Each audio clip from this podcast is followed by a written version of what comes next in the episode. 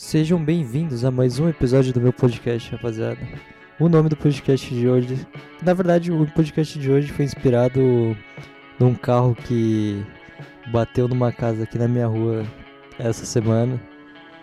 E foi muito aleatório e por isso que eu escrevi essa pauta inteira. Então, seja bem-vindo a mais um episódio, está começando agora. No dia do lançamento do último Vingadores, lembro que tava tendo fila para assistir e todo mundo queria assistir, tava um hype absurdo. Então eu optei por ir no metrô mais próximo, no metrô não, no shopping mais próximo aqui de casa, que no caso é o Shopping Campo Limpo. E quando eu tava chegando lá, eu presenciei a cena de uma idosa sendo atropelada, tipo, aleatoriamente. E foi bizarro, porque todo mundo ficou em choque aí, ao mesmo tempo, a rua tava lotada e gritaram ao mesmo tempo. E ainda bem que o carro tava, tava em baixa velocidade e não aconteceu nada de mais grave com ela, mas é uma situação muito aleatória e eu não consigo esquecer até hoje. No mesmo sentido de aleatoriedade, uma vez uma menina me chamou pra festa dela e a gente foi comprar bebida no mercado, ela foi dirigir no carro da mãe dela. Chegando no estacionamento, ela bateu o carro do, da mãe dela na porta de outro carro e, mano, eu fiquei muito em choque, ela tava muito em choque. E com certeza é uma das histórias mais aterrorizantes que eu me lembro. Uma das minhas sexta-feiras de bebedeira acabou comigo vomitando dentro da minha mochila, tipo 5 horas da manhã no metrô. Minha cabeça girava mais que o peão da casa própria, mano, eu juro. Tipo, eu tinha um hambúrguer dentro da minha mochila que eu comprei para comer em casa, tá ligado? E eu lembro que foi muito nojento e super aleatório aquela situação. Só que no sábado eu já tava muito ligado para outro rolê, mano. E passar em vergonha em público é uma das coisas que eu mais sou especialista. E ao passar dos anos, eu adquiri uma experiência andar de transporte público enjoado, com tudo girando. Acho que isso se chama maturidade. Quando eu era mais novo e andava de skate direto, era muito comum ir na Praça Roosevelt. É tipo um point aqui em São Paulo de skatista. É o, é o pico. Para quem nunca desceu de skate aquelas estações do centro, é, eu recomendo a experiência de ser um fugitivo por poucos momentos. Engraçado que teve uma vez, era um domingo, e apareceu um cara, tipo, muito personagem de filme. Ele tava sangrando e a mão dele tava ferida. Ele disse que ele parou o trem e quebrou uma janela com um soco. E disse que ele tava sendo perseguido. Eu acho que ele tinha esquizofrenia, velho. Mas parecia um personagem totalmente bizarro e eu me senti tipo numa série da Netflix ou da Amazon Prime. Me paga em Amazon, caralho. Uma vez eu levei um currículo para uma entrevista de emprego na área de audiovisual que eu ia fazer. Era uma papelaria online que vende papel para pessoas que gostam de gastar dinheiro com papel. Enfim, é, eu levei o currículo dentro da minha mochila e chegando lá eu abri minha mochila e peguei o currículo na mão e tava totalmente destruído, amassado, tava sujo e eu fiquei, mano, eu fiquei gelado por dentro.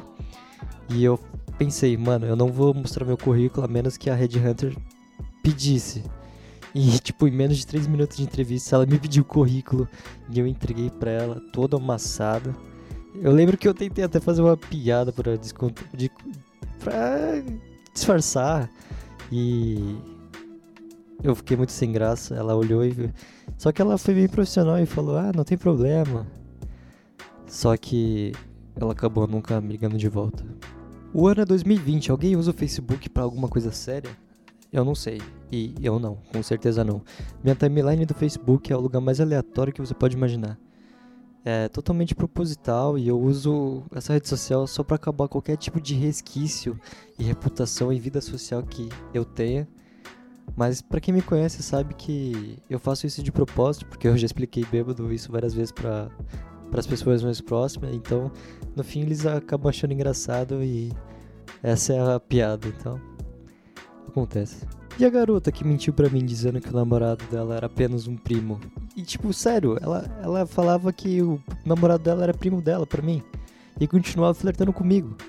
O foda é que toda vez que ele aparecia no celular dela, ela colocava ele como primo, entendeu? Isso era bizarro.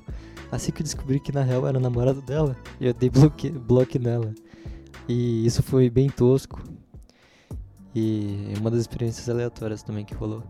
Tipo a festa que eu tava, e acabou porque a menina bebeu bastante e acabou caindo e batendo a cabeça. E tipo, teve ameaça de chamar a polícia, teve treta e. Mano, eu era menor de idade na época e. Teve open bar de caipirinha, cara. Só poderia acontecer algum tipo de merda. Uma vez durante a aula, nos períodos noturno, que eu, estu... eu fiz o um ensino médio no período noturno, à noite, e a diretora tava passando algum tipo de comunicado na sala. Eu não lembro do que se tratava, mas era algum, algum comunicado.